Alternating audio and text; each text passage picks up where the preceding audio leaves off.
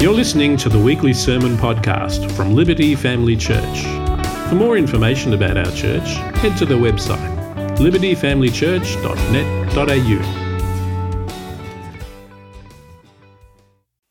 Good morning, Liberty Family Church, and good morning if you're visiting online with us today. Let's open the Word of God together this morning and let's continue a series I began a few weeks ago titled the rock, the stumbling block, and the mountain. It's a series centered in Matthew's Gospel and it examines the identity and the mission of Jesus. The first message a few weeks ago was called The Rock.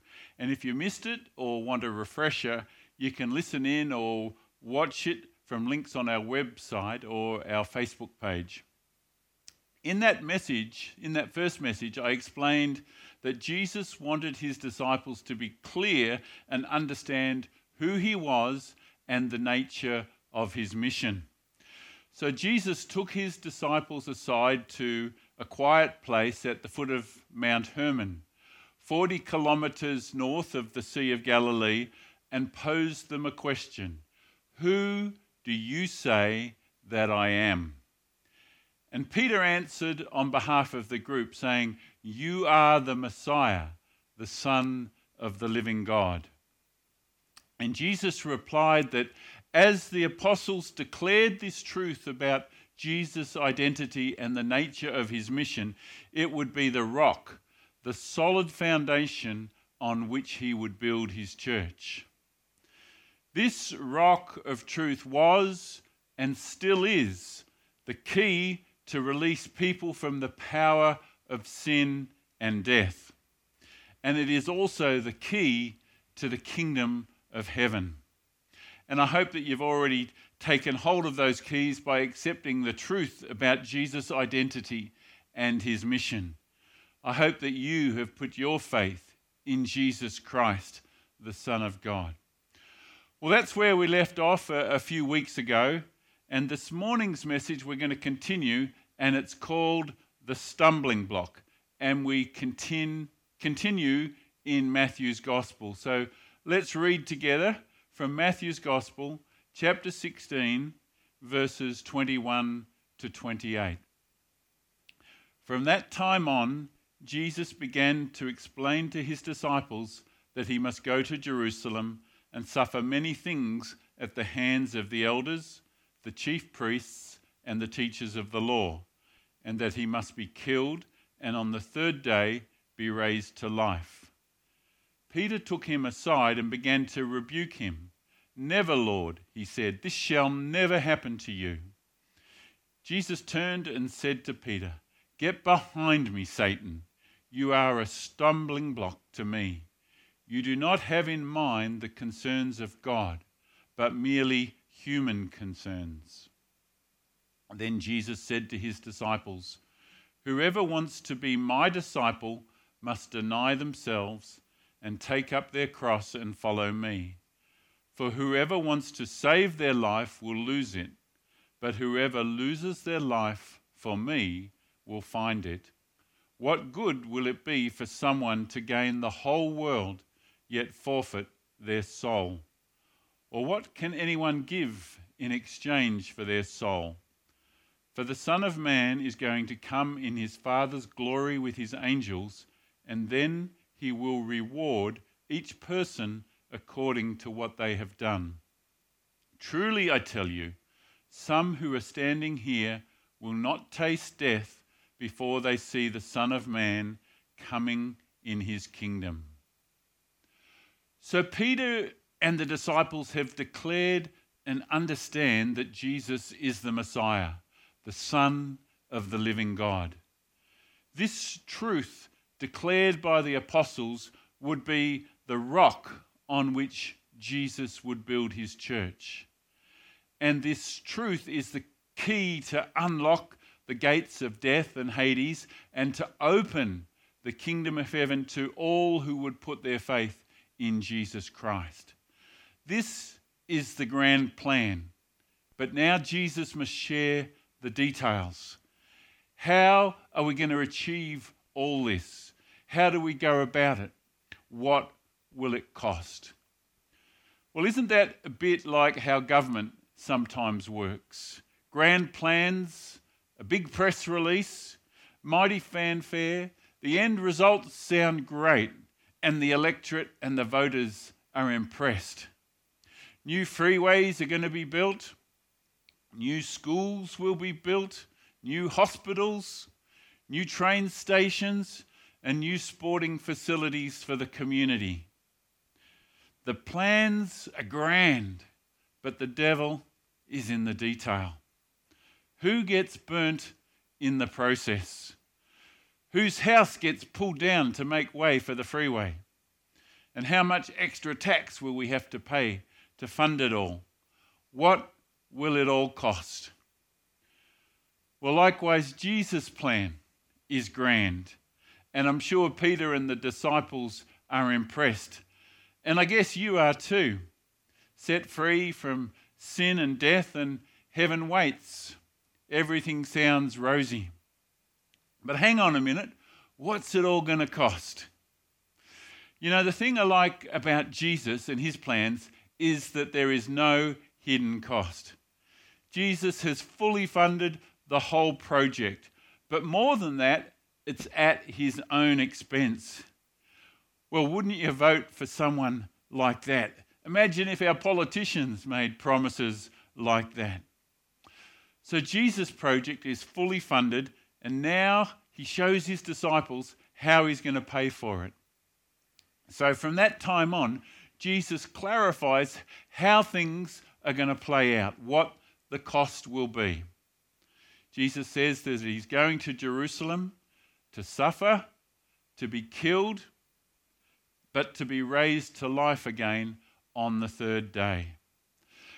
But suddenly the cog starts spinning wildly in Peter's mind. Hey, that's not what I expected. You're the Son of God. You're not supposed to die. So Peter takes Jesus aside and starts to rebuke him, saying, Never, I won't allow it. This is not going to happen to you. Now, Peter is way out of line. The disciple is rebuking the teacher. And this is totally unheard of in those times. Disciples are meant to follow behind their teacher, to walk in their shadow, to be hardly seen and barely heard. Disciples weren't even supposed to express their own views in the presence of their teacher, things regarding the law. That would be subordination. And what Peter was doing amounted to treason. Peter was no longer following behind Jesus, but he'd stepped way out ahead of Jesus. And now he wants to run the show. The disciple is dictating to the teacher. And Jesus' response is short and it's sharp. Get behind me, Satan. You're a stumbling block to me. You're not thinking about God's plans, you're thinking about your own plans. Just a moment ago, Peter and his confession had been the rock on which Jesus would build his church. A confession that had been revealed to Peter by God in heaven. But now Peter's words were as good as from the devil himself, words opposed to the plans of God, words that spoke more of human aspirations. So, what did Peter have in mind? What were Peter's aspirations for Jesus?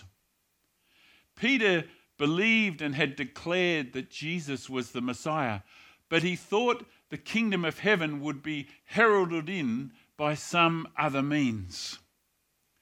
Peter's idea of Jesus as the Messiah so far rested on observing Jesus' transcendent power. Peter had seen Jesus walk on water, and Peter had even walked on water himself at Jesus' command. Well, with power like that, nothing could stop them, nothing could stand in Jesus' way. Surely Jesus was just waiting for the right moment to reveal his power, his authority, and his glory to the world. And then everything and everyone would fall into line, people would fall down and worship, and Jesus would assume power and authority.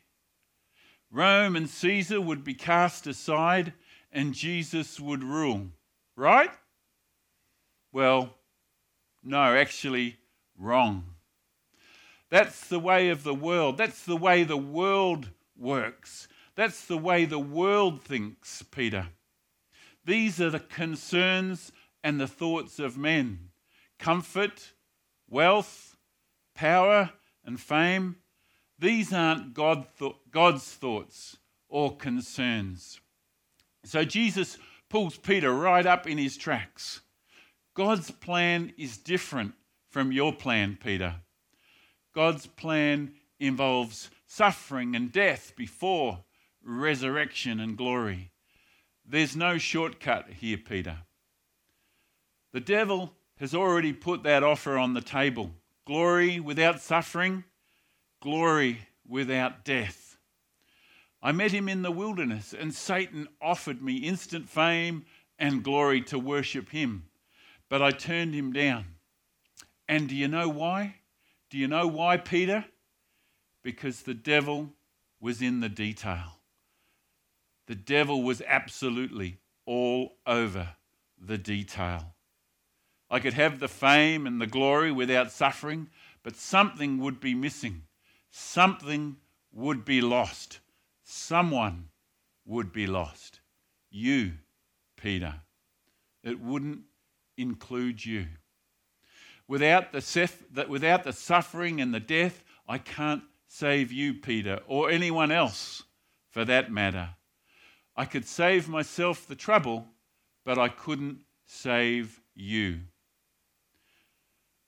Well, isn't that the way so often with shortcuts?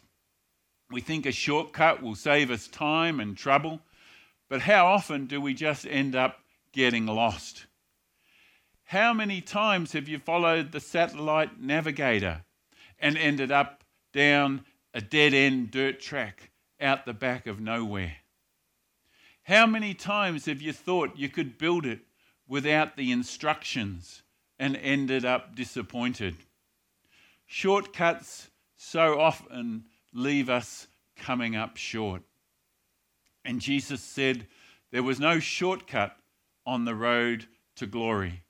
There was no shortcut to saving us on the road to glory. Jesus had to suffer and die. Peter's shortcut was a stumbling block that would leave casualties all over the road. And you and I would be part of that road toll. Jesus could have the glory, but the road toll would be unthinkable. Unthinkable to God. That was not what God had in mind. What you propose, Peter, is a stumbling block to the plans of God.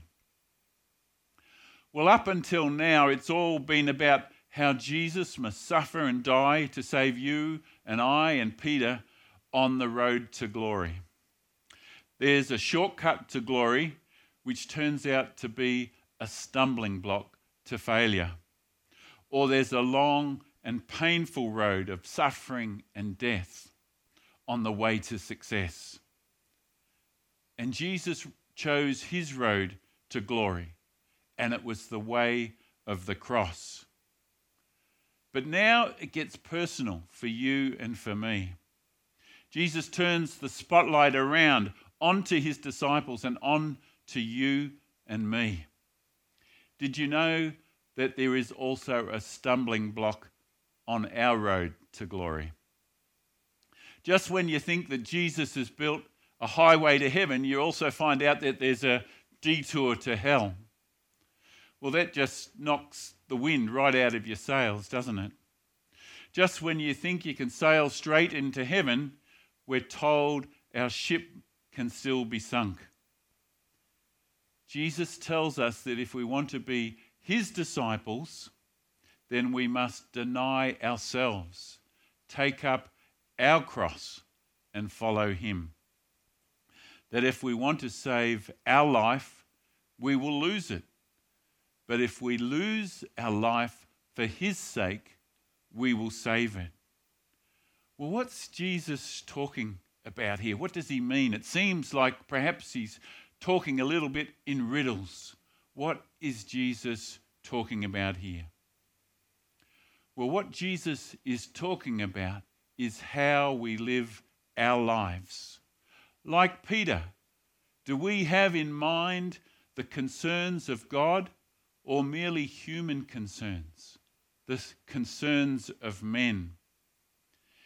If you have in mind the concerns of men, things like comfort, wealth, power, and fame, then you might save your life and plans on earth. You might gain the whole world in this life, only to lose everything, to lose it all, including your soul and your life in glory. But on the other hand, if you have in mind the concerns of God, if you're prepared to follow God's plans and leading for your life, even if the road might be hard, even if the road involves suffering, then the concerns of men, human concerns for your life, will be dead and buried. Fame, fortune, power, comfort, and safety will not be the number one priorities of your life. Following God's plan and leading for your life will be your priority. And for many of Jesus' disciples, both then and now, as we know from persecuted Christians in many countries across the world, and as we heard from Open Doors last week, those plans, following God's plan for your life, might include suffering. And for some, it might even cost them on earth as martyrs of the faith. But Jesus' promise is that you will save your soul and life in glory. Now, it's important to make one thing, something quite clear here. Jesus is not preaching or proclaiming some works based mentality where we can save ourselves by doing things for God. We are not saved from sin by works, but by faith alone. But when we are saved through faith in Jesus Christ, we become a new person. We're born again by the Spirit of God, indwelt, motivated, and led by the Holy Spirit of God to live for God and His plans and His purposes. The Spirit of God changes our motivations from within so we desire to live for God's kingdom and His purposes and plans. And living for God's kingdom and being led by the Holy Spirit motivates us to do the good works that God has prepared in advance for us. Now, these good works might cost us something. It might cost us some comfort. It might cost us some finance or some power or some fame along the way. And these good works might even involve suffering. And for some, they might even cost them their life on earth as martyrs of the faith. But Jesus says that any sacrifice that God calls us to make on earth will be far outweighed by our reward when Jesus returns in his full glory. And just as Peter and the disciples thought that this was perhaps some pot of gold at the end of the rainbow, distant in time and distant on the horizon, Jesus brings home the reality that this hope is not far from them. And also, it's not far from us, from you and me. Jesus says that some of his disciples standing with him will not taste death before they see the Son of Man coming in his kingdom. This morning, I want to ask each one of us a question. And it's a question that strikes deep at the heart. It's a question that asks where our heart is, where our home is. Is it on earth or is it on heaven? And the question is this Are we living for the concerns of God or for the concerns of men? Are we living for the concerns of God or merely for human concerns? If our answer is the latter, then we still have a stumbling block on our road to glory. And if we don't remove it before it's too late, then it risks tripping us up on our road to glory. We risk losing our life and our soul. Because if we are still living merely for human concerns, then it calls into question whether we have truly been born again. And if you recall Jesus' words to Nicodemus, Jesus said that no one can enter the kingdom of heaven without being born again. So, my encouragement to all of us today is to make sure that we are over this stumbling block and to crush it completely, to put to death the concerns of men. And in its place, like Jesus, let's have in mind the concerns of God and to live for Him, for His plans and for His purposes. That is the evidence of our faith, the evidence of our salvation, to have in mind the concerns of God. It's a mindset that will follow Jesus wherever he leads. Sometimes it may be through the valley of the shadow of death. But ultimately, if we keep following Jesus, it will lead us to the top of the mountain and a view of glory. Let's pray. Heavenly Father, we just thank you that you have called us to be Jesus' disciples and to follow him. We thank you that Jesus took the road of suffering to glory because it meant he could bring us with him.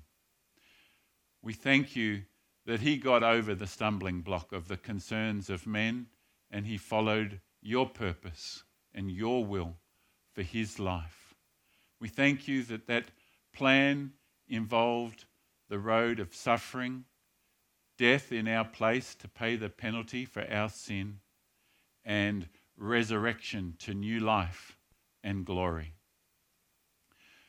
We pray that we will be able to put our faith completely in the work of Jesus, not relying on the things that we do, but to put our faith entirely in his sacrifice. Thank you for your Holy Spirit that leads us to be born again, to create in us a new person driven by the will of your Holy Spirit. We pray, Holy Spirit, that you would guide us along that path. Help us to follow Jesus wherever you lead us in our life and help us to live for the concerns of God and not merely for human concerns. We pray that you would power us to do that. In Jesus' name, amen.